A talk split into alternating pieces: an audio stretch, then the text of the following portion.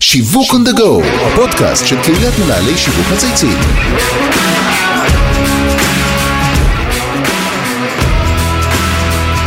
שלום לכולם וברוכים הבאים לפרק חדש של שיווק on the go, הפודקאסט של קהילת מנהלי שיווק מצייצים. שמי אבי זיתן ואני בעלים של חברה להיות שיווקי אסטרטגי. ישנן חברות וארגונים שמתנהלים כמותגים למרות שעל פניו רבים מהצרכנים לא ממש מבינים מה הסיבה לפעילות השיווקית שלהם, אתם בטח מכירים כאלו. כל מיני משרדים ממשלתיים, מלכ"רים, כמו חברת חשמל, שלא רק שהיו תמיד מונופול יחיד בתחומם, אלא שגם הצליחו לעצבן לא מעט אה, לקוחות. אחד מהארגונים שנראה שתמיד הוא, היו שם, זה ההסתדרות. גוף שלרבים מהציבור לא ברור מה תפקידו, ויותר מזה, ואנחנו נתקלים בו בעיקר כאשר מוכרזת שביתה שתוקעת את המשק. אז על מתי ולמה בעיקר צריך לעשות שיווק תדמיתי לגוף כזה, אני הולך לשוחח היום עם האורח המיוחד שלי, יניב לוי, יו"ר אגף הסברה, דוברות ופרסום בהסתדרות. אהלן, יניב, מה נשמע? אהלן, אהלן, מה שלומך? בסדר גמור, איזה קול רדיופוני. אתה אומר, יש פה כיף להיות כאן האמת. לגמרי אפילו אני ממש הדדי. שמח. גם אני, זה... אנחנו לא- תכף אה, נבין אם צריך אותנו, לא צריך אותנו ולמה צריך אותנו. יפה. אז ההסתדרות, יניב, כולם מכירים. היא מלווה את המדינה עוד טרום הקמתה, אבל במדיה היא בעיקר נוכחת בהקשרים של שביתות ואיומים, ולפעמים קצת כגוף דורסני. אבל רגע לפני שנחפש בבוידן את הפנקס האדום, ונשוחח על איך עושים שיווק לגוף כזה מורכב, אנחנו תמיד מתחילים כל פרק בלהכיר את האורח שלנו. אז תספר לנו קצת עליך, על החיים האישיים, מסלול קריירה. אין בעיה, כבר ממה בשמחה. שהתחלנו לדבר בקטנה, זה, זה די מעניין. בשמחה רבה. אני בן 45, עד אה, לפני כחצי שנה ירושלמי, הירושלמי נשאר לי בעורקים. איזה כיף. עברנו למרכז, הנסיעות אה, גמרו את כולנו. לגמרי. אני בזוגיות עם אה, צופנת, צופנת דרורי, היא עורכת דין, שותפה בפישר בכר וראש מחלקה. יפה. יש לנו ילדה משותפת, עמליה בת שנה וחצי, שגורמת לי אושר גדול, ביחד עם שני האחים הגדולים שלה מפרק א', אילי ואמרי. אילי בן 12, אמרי בן 8, אושר גדול. אם יש דבר שאני אוהב בחיים זה להיות אבא. אתה שומר על הבלנס הזה בין הטירוף אבא. למשפחה. אני אבא, אמנם אני שומע לא מעט אבא, מתי יהיה בערב בלי אוזנייה באוזן, אבל אה, אני אבא. וזה חשוב לי יותר מכל. לגמרי. אני בהסתדרות אה, עוד מעט כתשע שנים, ואני נהנה בכל יום מחדש מהאתגר שניצב לפניי, ואני מתעורר בכל בוקר, כביכול זה היום הראשון שלי בעבודה. אם אתה תשע שנים זה לגמרי נשמע אותנטי. זה פשוט כך, אני ביולי הזה אציין תשע שנים, התחלתי כדובר, ובתקופה של אה, עופר עיני המשכתי אבי ניסן קורן, והקמתי עם השנים את אגף ההסברה, הדוברות והפרסום, שחולש על הכל. אני חושב שיש לי את אחד התפקידים הכי מאתגרים במשק. לגמרי. גם הפרסום, גם השיווק, גם הדוברות, ניהול המשברים, הסושיאל, הכל נמצא תחת האגף שלי וזה מרתק.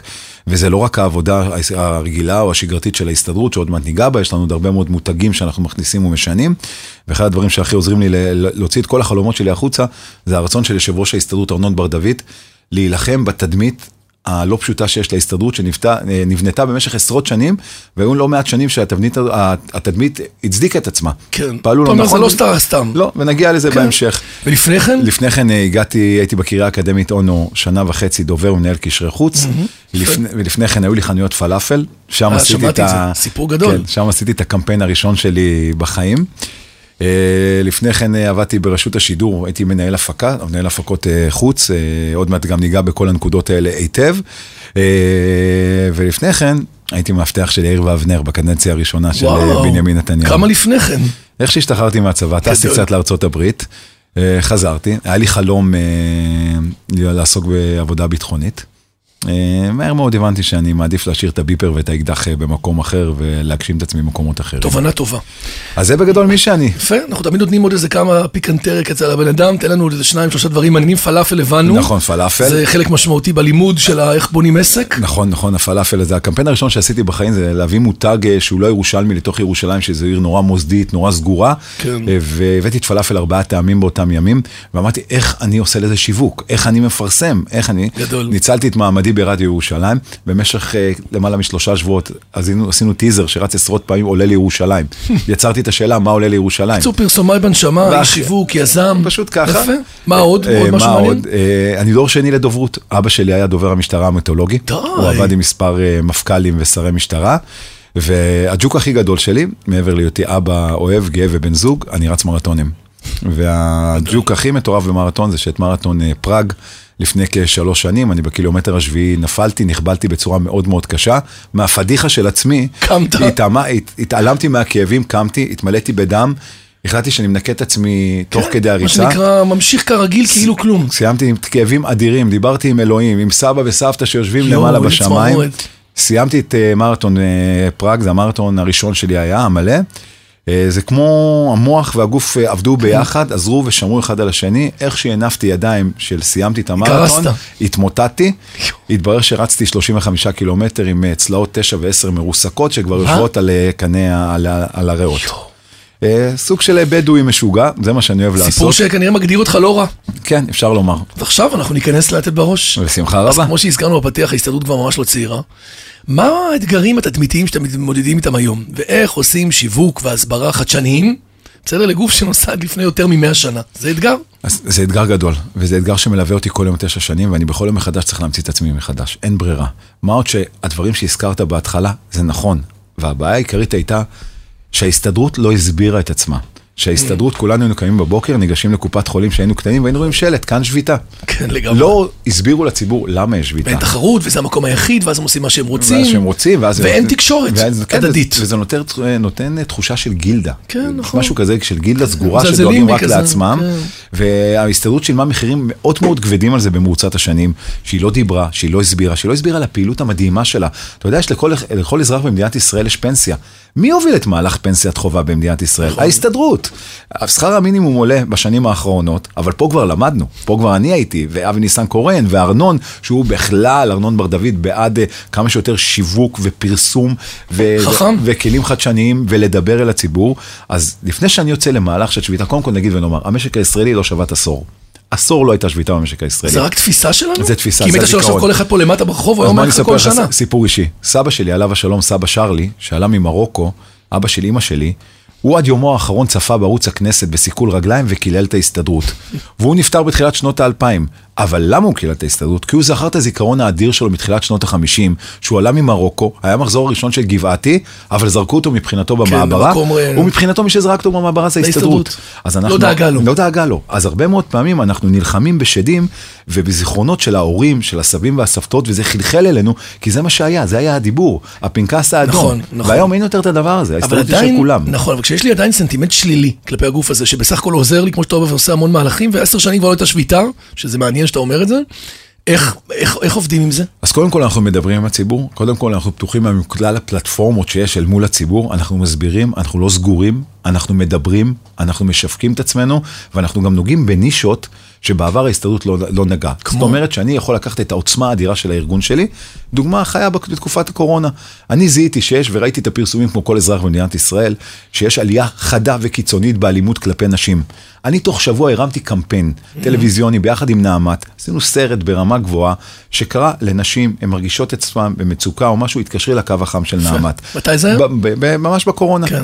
ממש בברייק השני, בברייק השני, במופע השני של, הקמפ... הפרסום. של, הקמפ... של הפרסום, אזרה אומץ, אישה צעירה, והתקשרה למוקד, והוציאו אותה מהבית, וסייעו לה, והיו לנו עוד עשרות כאלה. יואו. אז זה המחיר שאני יכול לעשות. וסיפרתם שזה מה שקרה אחרי זה? אה, תשמע, אני... יש לי- לא ברמה פרסונלית, אבל ברמת זה שנוצרו פניות ושטיפלתם. בוודאי, בוודאי, כן? בוודאי, בוודאי, אנחנו שם, אנחנו רוצים כל הזמן לשנות. זאת אומרת שאנחנו כל דבר עושים. אני רוצה שיבינו שההסתדרות היא שייכת לכולם.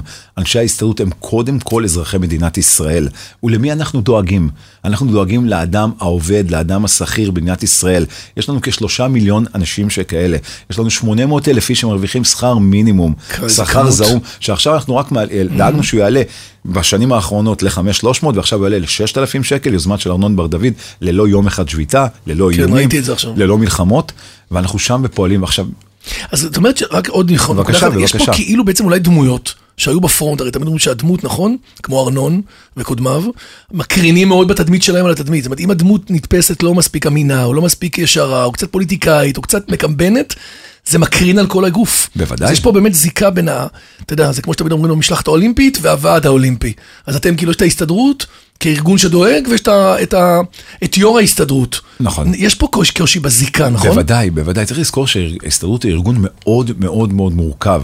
זה ארגון היררכי ללא היררכיה. למה הכוונה? בוודאי שיש את יושב ראש ההסתדרות שיושב שם למעלה, אבל הוא מורכב מעשרות רבות של איגודים מקצועיים, שבכל איגוד עומד בראשו מישהו שנבחר. כן. עכשיו, הרבה פעמים אתה עוצר אותו, הוא רואה בזה סירוס, הוא לא מבין שהתפיסה שלי היא תפיסה מקצועית, והדבר הכי חשוב שלי, אם אני צריך לתת איזה טיפ למישהו, שאני קם בבוקר, אני לא חושב כיושב ראש אגף ההסברה בהסתדרות, אני חושב כן. כיניב לוי, שנולד בשכונת נווה יעקב בירושלים, שהסדרה שנות ה-80 היא הפרומו לחיים האמיתיים בשכונה. שם, ואני חושב מה אני, או מה השכנה, או הייתי מה רוצה אימא, או הייתה זקוק. רוצה להיות זקוק. נכון. לא חושב כנושא המשרה. קצת בודהיסטי.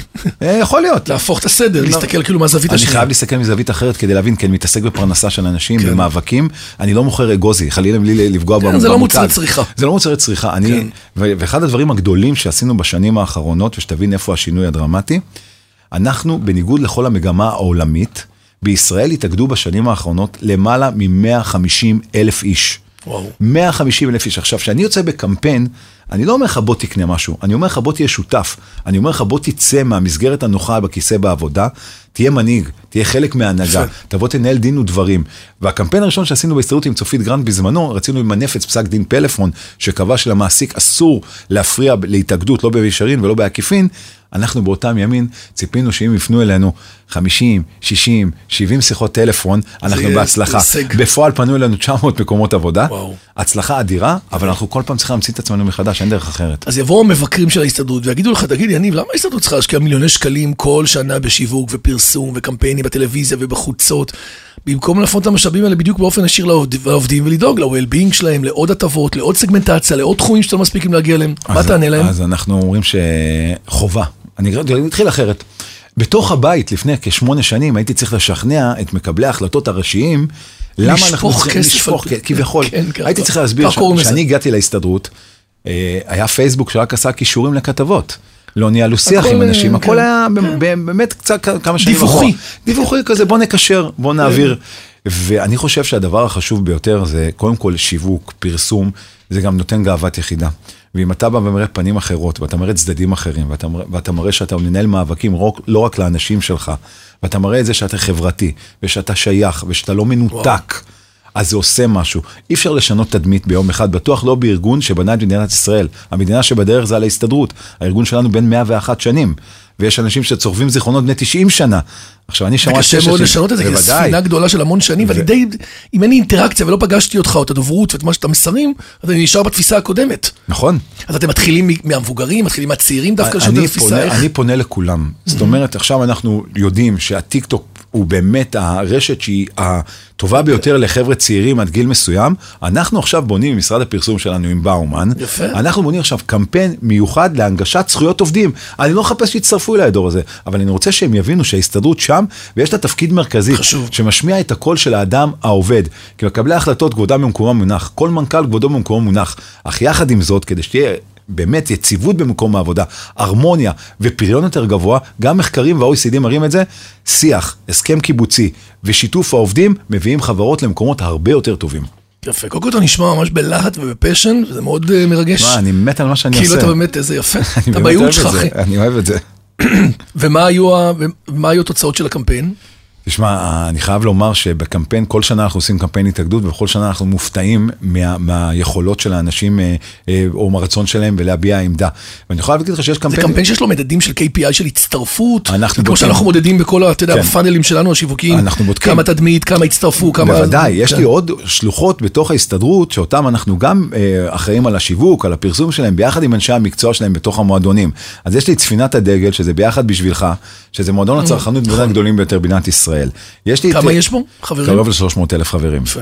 אה, יש לי את אה, עובדים בריא, שזו אפליקציה שאנחנו בנינו בתקופת הקורונה לעידוד אורח חיים בריא עם אנשים, ושם תוך כדי תנועה זה קלאסי, אנחנו רצינו להשיק את האפליקציה, את הפרויקט, התחילה הקורונה. ואז אני יושב בבית, ואני מרתוניסט בעצמי, ואנחנו מבינים שאנשים עושים יותר ספורט בבית.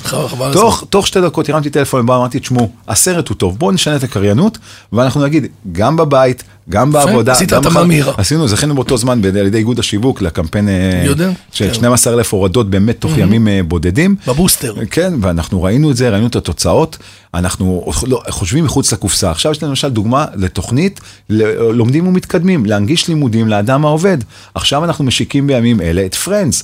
Friends זה, יהיו 18 אולמות בפריפריה, עולמות, עולמות מופתים מהילדות שלנו, שם אנחנו נביא את התרבות לפריפריה, אנחנו נדאג שכל זמר שכל מופע בהבימה יגיע לדימונה, יגיע לנהריה, באולמות שלנו, אז תבין למה מעניין לי. שוויוניות כי אני- אני. שעה אחת מתעסק במוזיקה, שעה שנייה בצרכנות, שעה שלישית אני רב עם שר האוצר. איזה משבר קטן. כן, אז אני כן, טוב לי. מולטי דיסציפלינרי. רק שתבינו, אני, אני, לא גאון הדור, אני ממלא תפקיד, וצריך למלא אותו, וזה זה תפקיד נהדר לבן אדם עם הפרעת קשב וריכוז. כן, אתה נראה לי לגמרי כאילו היפר והכל ביחד, כן, נכון? יש לי בממוצע ביום... הרבה אותיות. ביום רגיל יש לי בממוצע קרוב ל-600-700 מיילים. שואו. אה, טלפונים ביום שהוא לא משברי, זה סביב ה-100-120 שיחות, שלא נדבר על אה, כמויות של כן. הודעות, ואנחנו מפתחים כל הזמן עוד ועוד דברים. אחד הדברים שאני הכי גאה בהם, שאנחנו השקנו אפליקציה להסתדרות, שהיא גם אה, מביאה שירות, היא גם נותנת שירות, והיא גם בשבילי כמו כלי תקשורת. אני היום מוציא פושים. כן, ברור, כמו אפליקציית כאן 12, יפה, כל אחד אחר אותו יש לך- דבר, אבל אני כן. רוצה לומר לך שלפני קמפיין, במשך שנה וחצי נתתי לאפליקציה הזאת לעבוד, לא עשיתי שום קמפיין, קרוב ל-100 אלף איש הורידו אותה. עכשיו סיימנו קמפיין בין עשרה ימים, עוד 28 אלף הורידו. אנחנו. עומדים היום על ממוצע של 130 אלף אנשים. אני מבחינתי, ברגע שאני שולח פוש וקוראים את השתי שורות הראשונות, המסר עבר, כי בינינו שנינו יודעים. רוב האנשים נכנסים לאתרים ורק מגלגלים כלפי מעלה. בניתם טרנספורמציה דיגיטלית מאוד יפה, רק משפט אחד, למה חלק מהמוצרים המהממים שאתה מתאר כרגע לא מדוברים באופן ספורדי לחברים? זאת אומרת, ההסתדרות זה פלטפורמה ואני חבר בזה, אבל אתה יודע, כמו שאנחנו מכירים מועדוני חבר וצרכנות והשמורת למורים והרבה אחרים, הם בונים את המועדון כמותג, בסדר, כמו תוכנית המנויים של מפעל הפיס. יכול להיות סתם שאלה אסטרטגית, ששווה להפריד את זה רגע, שההסתדרות תהיה אנדורסר, כמו שקוראים לזה, מלמטה, ולשים בפרונט את ה-new age, ולא כאילו מטעם בית שלפעמים נתפס קצת אפס יותר מבוגר. אז אה, קודם כל, בר- בראשי, מי שעומד בראשי המועדונים זה אנשי מקצוע מהטובים ביותר, ואנחנו נותנים להם לנהל את עצמם, והם אנשי מקצוע נדירים וטובים, אבל אנחנו לוקחים את זה, אולי זה בגלל שאני ריכוזי, אבל אנחנו לוקחים את זה למקום אחד אולי. כמקשה אחת. מקשה אחת שהיא נותנת שירות גם לחברים, וגם היא עוזרת אבל לי... היא מרמזת כל הזמן כן, גם אבל- לאחרים. אבל היא, מר... היא עוזרת לי להסביר, לה, להגיד לדברר. שהתדמית משתנה. כן. ואנחנו לא רק מאבקים, שביתות והסכמים קיבוציים. אני הארגון הכי גדול בישראל, אני תעודת הביטוח של העובד בישראל. סליחה, אבל יחד עם זאת, במסגרת תעודת הביטוח שהוא משלם לי את הכסף לארגון שלי, אני צריך לתת לו את השירותים הטובים ביותר ולדעת שסל ההוצאות שלו יותר זול בזכות הפעילות שלנו.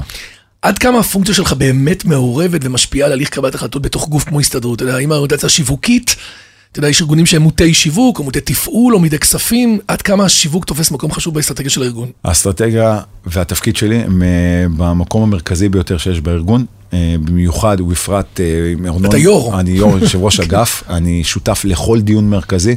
אה, אני שותף לכל החלטה מרכזית, אני שותף לקבלת ההחלטה, לטיימינג של ההחלטה, מתי יוצאים, מתי לא יוצאים עם זה.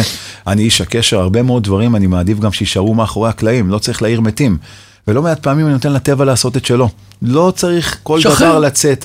הדברים יבואו מאיתם, וגם בעידן המודרני אי אפשר להסתיר שום דבר. שאומרים לי בוא לא נפרסם, אני אומר אין בעיה, אני לא אפרסם, אבל עוד שתי דקות יעלו שתי פוסט- שני אם פוסטים. אני לא שולט. בזה, זה יגיע anyway. נכון, אז עדיף לדעתי. צריך לשלוט בדברים, נכון שתמיד יש הפתעות, נכון שזה מאוד מאתגר, נכון שזה מאוד מאוד מאוד הרבה לחץ, אתה, זה לא צפוי, העבודה מגיעה אליך, אני, השיווק והפרסום, מבחינתי זה ה fun בעבודה.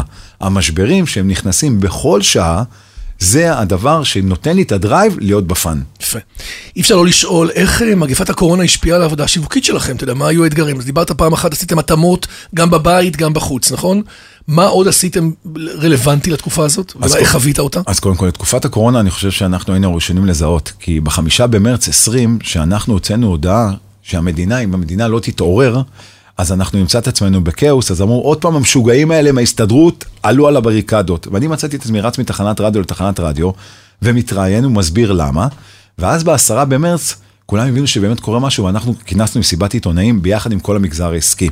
אני זיהיתי לאן הרוח נושבת, אני כתבתי כמה מסרים ליושב ראש ההסתדרות לפני, שנייה לפני מסיבת העיתונאים לקחתי את המסרים, קראתי אותם, אמרתי לו, אתה רק תגיד משפט אחד, וזה תהיה הכותרת. אם המדינה לא תתעורר, אנחנו צפויים ליום כיפור כלכלי. זה מה שאמרתי. דיסטרפטיב. ומשם זה המשיך. עכשיו, מעבר לזאת, היינו צריכים לתת ודאות לעובדים בישראל. היינו צריכים, היה כאוס כאן. באמת, השבת הזו, כן, זה נכון. שהארנון נקרא למשרד האוצר, ואנחנו שמענו וראינו בעינינו שהמשק הישראלי הולך להיסגר, וצריך לזכור, אנחנו מדינה שמכירה בעיות, מכירה מלחמות, ידענו מקלטים, אבל לא ידענו סגר. כי כשיש מלחמה, עדיין המכולת פתוחה, ועדיין הקניון פתוח, פה לא ידענו. ואז היינו צריכים, איך אנחנו מביאים את המסר ואת הבגרות ואת האחריות, כי הרבה מאוד אנשים ציפו שאנחנו גם נהיה על הבריקדות וגם אנחנו נצעק, וארנון קיבל החלטה מנהיגותית. אנחנו נשב בשקט, אנחנו את כל ההחלטות שלנו, את כל קבלת ההחלטות, נעשה בשיח, נעשה את זה בהבנה, אנחנו ניתן ודאות לאזרחים. אז זה השלב הראשון. אז זה גם דיאלוג, חייב. גם הקשבה, חייב. וגם לייצר כל הזמן אה, ריספונסיביות בעצם למצב, אתם לא תוקעים באיזה משהו, אתה יודע, סטגנטי, אלא כל הזמן... איך, איך אפשר, איך אפשר? כן, אתה יודע, קיבלנו כזה. החלטה משותפת להוציא את העובדים במשק הישראלי לחל"ת. עכשיו, מה עושים? איך מוציאים עובדים לחל"ת? אני מנסה לחשוב על זה, זה מטורף. כאילו הכמות, התהליך, האי ודאות, אנשים לא יודעים מה קורה, זה כאוס באמת גדול. ופתחנו את חדר המצב שלנו, את מוקד השירות שלנו. התקשרו הרבה? בוודאי, בוודאי, בוודאי. חדר מיון קטן. אני חייב לומר לך שכל פעם שיש אה, קמפיין כזה או אחר, זה מוציא מהאנשים את הכאבים ואת החסכים שלהם, ואז פתאום תקבל טלפונים של, תאגדו את כל שוכרי הדירות במדינת ישראל. אתה מבין את הכאבים ואתה רואה כן. אותם. ואני חייב לומר לך שעל הציבור הישראלי אני למדתי הכי הרבה בחנויות פלאפל שלי. כי אתה רואה את ההבדל, כי כשבן אדם מגיע למסעדת משלן, הוא בא בדאווין של אני מוכן לשלם 150 יורו. אבל כשהוא מגיע לפלאפל, כן, כן. כן, במקרה, כן. וכשהוא מגיע לחנות פלאפל, הוא אומר, "אה, צריך לשלם פה 12 שקלים. עכשיו, אתה רואה את ההבדל בין, במעמדות, אתה רואה את. התפיסה, ושם זה הכי נכון. אני תמיד אומר לפקיד, לנושאי המשרה באוצר, צאו תעבדו קצת בחוץ, צאו תראו מה קורה, תחושו אותם. מלמטה. נכון. כן, אתה יודע, אני אוהב את הביטוי מגדל שם, כי הם באמת עושים את עבודתם. לא, אבל להסתובב בשטח זה נכון. משהו שהוא קריטי. אני אומר, כל רפרנט שמקבל תחום טיפול, לך תעבוד שבועיים עם האנשים שם. לך תראה, שאתם אומרים לעצמאים, כן. לא נורא, אתם הרווחתם כסף שנה שעברה, והם לא מבינים שחנות פלאפל או חנות פיצה, גם אם היא עושה יכולה ים לסייע. כסף, תוך שבועיים שהיא לא עובדת, אין כסף יותר, ברור. כי השכירות אותה שכירות, ואם לא תשלם ליזם, אז הוא ישר מוציא לך מכתב, כי יש לו עורך דין אה, retainer לענייני מכתבים של חביבי, כן, retainer לענייני מכתבים, חביבי. את תפנה את החנות. אז שם אנחנו צריכים לתת את הוודאות. פתחנו את זרועות ההסתדרות, ארנון פתח את זרועות ההסתדרות לעצמאים. פתח, הקמנו את פורום העצמאים בהסתדרות. פתאום יש לעצמאים הקטנים בית, יש להם מקום, חדר. ישיבות, עוצמה. עזרתי להם בקמפיינים, מימנתי אותם, שיבינו שהם שם. אז אנחנו כל הזמן, כל הזמן פועלים, וצריך לזכור, הקורונה כאן איתנו. אנחנו כבר לפני שנה, שנה ויותר אמרנו, צריך להתחיל ללמוד לחיות לצד הקורונה, ולא להילחם בקורונה. כי הקורונה היא פה. לגמרי, היא תהיה פה עוד הרבה זה זמן. נכון. נראה לי שרבים לא יודעים, אבל חוץ מהגוף שנקרא הסתדרות, כמו שאנחנו קוראים לזה, יש עוד גופים נוספים שפועלים תחתיו, נכון? תן לי עוד דוגמה אחת או שתיים. אז, אז דיברנו, דיברנו על, חלק על, זה- דיברנו על ביחד בשבילך, שזה נכון. מועדון צרכנות בראשות אייל קורוליצקי, שהוא באמת עושה עבודה נהדרת, יש את עובדים בריא, יש את אה, לומדים שעכשיו ומתקדמים. אנחנו, שבגדול אפשר להיכנס, ל- להוריד אותם אה, מה App Store? בוודאי, אוקיי, בוודאי. אז מי ששומע אותנו עכשיו יכול. להיכנס להוריד. כן, בוודאי, בוודאי. לומדים ומתקדמים. לומדים ומתקדמים, עובדים בריא, עובדים ביחד בריא, בשבילך. יש לי. עוד, עוד זרועות, יחידות סמך או חברות שעובדות עם ההסתדרות, שאני גם מייעץ ועוזר, יש לי את הוצאת הספרים עם עובד, יש לי את רשת הקאנטרי, יש את משען, הם אומנם הם גופים שמתנהלים לבד, אבל אנחנו כמטריה, וגם באפליקציה שבנינו, בעצם לקחנו את כל העוצמה הזו, ושמנו בתוך אפליקציה אחת את הכל, שזה גם אפ- אפליקציה שמתאימה את עצמה לצרכים שלך. כאילו מותאמת אישית אליי. בוודאי, בוודאי, הם יודעים שהתעניינת עכשיו בזכויות עובדים, אני מנגיש לך זכויות עובדים. אני יודע שהתעניינת במועדון על- ביחד כאילו בשבילך, בכדורגל, אני דואג להנגיש לך דברים שקשורים אבל זה לספורט. לא עכשיו פרשת הפגסוס במשטרה, זה קצת יותר עדין, נכון? זה לא האח הגדול. נתנו להם ייעוץ קל. כן, לא יהיה וי שלישי בוואטסאפ, אתה אומר שמישהו... לא, ראה לא, את תשמע, זה. אחד הדברים שהכי הכי הורגים אותי. כן. אבא שלי היה דובר המשטרה, ואני אתה- גם הייתי. באיזו יחידה מיוחדת של המשטרה, וכואב לי, כי בסופו של דבר התדמית של כלל השוטרים נפגעת, ופה אני חושב שהבעיה. הבעיה שמשטרת ישראל לא מתעסקת בתדמית, והתדמית צריכה להיות קודם כל עם השוטר שעוצר אותך ואותך למטה לבדיקת רישיונות. מה יקרה אם יגיד לך, צהריים טובים אדוני, אפשר לקבל את הרישיונות שלך? ולא, תן, תן את הרישיונות. הרי זה ככה. דווקא אני אתמול נתקלתי בשוטר שהיה לי איתו איזה שיח קצר, התלבטנו בזה, והוא פרגן והוא היה נחמד, אני חייב להגיד לך שזה זה נורא פרסונלי. זה עושה לי טוב לשמוע את זה. ויצאתי ותדע לך, היה לי כמעט דמעות בעיניים מהאינטראקציה החמה והנעימה וזה. כלל לכל נותן שירות. לעובדים שלי בחנויות פלאפל אמרתי, נכנס אזרח וקונה חצי מנה בחמישה שקלים, תנו לו תחושה שהוא הבעלים. אני אדע להתמודד אם הוא אכל יותר או לא, אם הוא אכל פחות. נכון. תנו תחושה שהוא בעל הבית. אז לפני שנעבור לכמה שאלות קבועות שאנחנו שואלים, תן לי רק במשפט אחד, מה יקרה לנו ב-2022, 2023, מה, מה ההסתדרות רוצה להיות שתהיה גדולה- גדולה? יש אסטרטגיה, יש כיוון, דברים חדשים. אנחנו נמשיך ונעסוק בקו שינוי התדמית, אנחנו נמשיך ונפעל להוצאת הסכמים לפועל, הסכמים גדולים. וקטנים כאחד לחיזוק אוכלוסיות מוחלשות, עוד ועוד הסכמי עבודה, עוד מאוד פעילות. אנחנו ניכנס למשאים ומתנים בשנת 23, די, השכר במשק הוקפא רק ל-22, צריך לדאוג, צריך להניע את גלגלי המשק, אנחנו נמשיך בשיח, ואני אומר גם כאן, איפה שנצטרך לשבות ולהיות על בריקדות, אנחנו נהיה, אבל זה מוצא אחרון. לשרוף את המועדון תמיד אפשר. נכון. לכבות אותו מאוד מאוד קשה. מאוד מאוד קשה. כן, להרוס אז בשנייה. אנחנו חושבים קדימה, אני לא יודע, אני מאמין שנהיה פה עוד 100 שנה. אם ההסתדרות תדע לחשוב נכון, לתעל את עצמה נכון, תדע להתאים את עצמה למציאות המשתנה, למציאות החברתית, הכלכלית, לא לוותר על הערכים שלנו, לא לוותר על הבולטים הישירים שלנו. יש בסיס אה, אידיאולוגי ויש כאילו התאמה לסיטואציה. חייב, חייב, ברור, הרי אתה יודע, אני. אני אומר, אה, אני, יש שני משפטים שאני מאוד אוהב להשתמש בהם. וזה אני שמעתי שהייתי קטן, הייתי פריק ללהקות צבאיות, היה מופע בערוץ אחד על הלהקות הצבאיות, וסיפרו על טייס מהולל בשם זוריק שנפל, והגופתו לא נמצאה עד היום, והיה שם משפט אדיר, מהים הכללי וטיפה משלי. זה מה שהוא נהג לומר.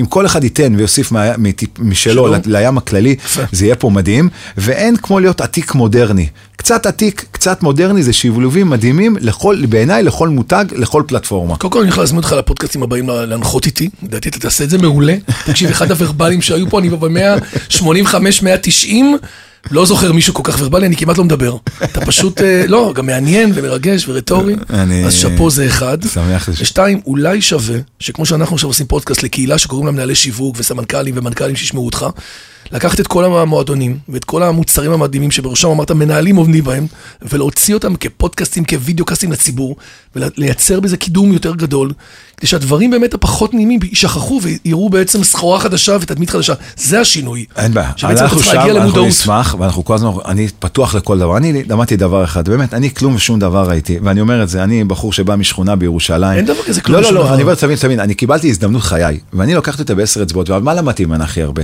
פתחו לי דלת, ומאז אני פותח דלת לכל אחד.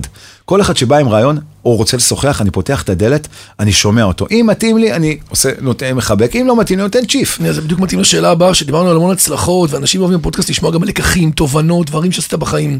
יש לך טיפ כאילו למאזינים? אחד זה אתה אומר קודם כל לפתור דלת לכולם, לשמוע את כולם, להיות נגיש. כן, להיות נגיש. להיות? נגיש לקולגות, לעמיתים, והכי הכי חשוב, להיות קשוב לצרכים של האוכלוסייה הרחבה. וזה אתה- לא משנה אם אתה מוכר זירו, או שאתה מוכר נקניקיית זובלובק.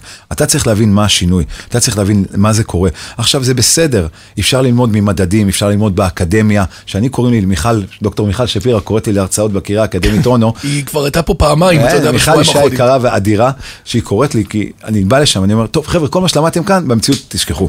כי אתה בא לחבר'ה שכבר הבוגרים? אני בא לחבר'ה למועדון שבא הבוגרים. תוך כן, כדי כן. המסלולים שם, אני בקשר אדיר, היה לי לבית, זה גם מקום שנתן לי הזדמנות, ובאמת, אה, הקריה, גם למדתי שם משפטים, אני כבר שמונה שנים בדרך לקבל את התואר, אני פשוט לא, לא כתבתי את הסמינריון. אני כבר שמונה אולי שנים. ישמעו אותך עכשיו, יעזרו אני- לך אני לגמור משפטן לסיים את זה. בפוטנציה, ו- ובת הזוג שלי, צפנת, אומרת לי, הסטאז' יהיה אצלי, מה אתה דואג? אמרתי לו, אולי בגלל זה אני לא משלים את הכתב. יש מצב. אבל כן, אבל תהיו קשובים, תחושו את השטח, זה בסדר לרדת אל העם, תהיו חלק מהעם, כי בשביל למלוך צריך להמליך, אז בואו נמליך את הציבורים שלנו, בואו נחדד אותם, בואו נבין מה הצרכים. אני יושב כל בוקר, אמרתי לך את זה בהתחלה, אני רוצה לגוון, אני רוצה לשנות. גם עכשיו, אני אתן לך דוגמה לפני סיום, כי אני בטוח שהזמן כן, שלנו, לא, לא. כולם נורא, נורא רודפים אחריהם, ה- יום האישה, יום האישה, יום האישה, יש יום הגבר, יש יום האישה, יש יום, יום נגד זה, נגד זה. שנה שעברה אה, חיפשנו מה לעשות אה, ליום האישה. אמרנו מה נעשה. אני, הרעיונות הכי טובים באים לי או בריצה או במקלחת. אני זוכר את הרגע הזה שמצאנו את עצמנו עם dead end, גם הייתה קורונה, ובאמת היה שיא הקורונה, אמרנו מה אנחנו עושים. יצאתי במקלחת ב-10 ו-10, כתבתי בקבוצה של הצוות שלי, תתקשרו אליי עוד 10 דקות. גדול. התקשרו, אמרתי, תקשיבו, תפנו, אתם זוכרים שאנחנו עיצבו בול להסתדרות לרגל 100 שנה? תתקשרו מחר עכשיו בבוקר לחמש מעצבות, תוציאו להם את הסכום כסף שאני מציע להם, שכל אחד מהם תבנה כרזה, תעצב כרזה, איך היא רואה את יום האישה לשנת 2021. יצא פרויקט מדהים, לקחנו בכל עיתון בישראל ארבעה עמודים ברצף ביום האישה, ושמנו את זה בפשטות. במינימום כסף, ואנחנו כל הזמן חושבים, חושבים, מחוץ חושבים. לקופסה. אין ברירה. תגיד, יש לנו שאלה, אתה מכיר את זה שאנחנו מפנים לכל, לכל אה, אורח אצלנו, שהוא איזה מותג, הוא מייצג אותו באופן הכי טוב ולמה? מה, מה התשובה שלך? אתה צריך להיות בטח גם פה יצירתי. איזה מותג, איזה מותג אתה אוהב? מותגים בעולמות שלנו, בינלאומי, ישראלי, מה שעושה לך את זה, משהו שמשקף עליך. אני חושב שהמותג שהכי משקף, אני אגיד לך משהו, זה אולי יישמע לא פוליט- politically correct, אבל אני מת על מה שדונלד טראמפ עשה במרוצת השנים, לאורך כל הדרך, ואני אגיד לך למה, הרבה דברים אני לא מסכים איתו. אבל הבן אדם הולך כל הזמן בדרך שלו. והוא לא משנה כמה ביקורת הוא מקבל, הוא נמצא שם. נכון, הוא אגרסיבי, נכון, אבל עם הצלחה לא מתווכחים. והבן אדם קם בבוקר ואמר, אני רוצה להיות נשיא ארצות הברית, נשיא אחלה ארצות בחירה. הברית. כן, לגמרי, היה אחד האנשים הכי חזקים בעולם, עם הקללות ועם כל הבלאגן. נכון, נכון. ולסיום, יש לך מישהו, מנהל שיווק, סמנכ"ל, מנכ"ל, שהיית רוצה שנראיין, מישהו שאתה מכיר? אני רוצה קודם כל להחביא לא מעט אנשים, אבל יש אחד יחיד ומיוחד. יש את יניב אופיר, שהוא סמנכ"ל אה, השיווק אה, והקשרי חוץ של אה, קבוצת RG.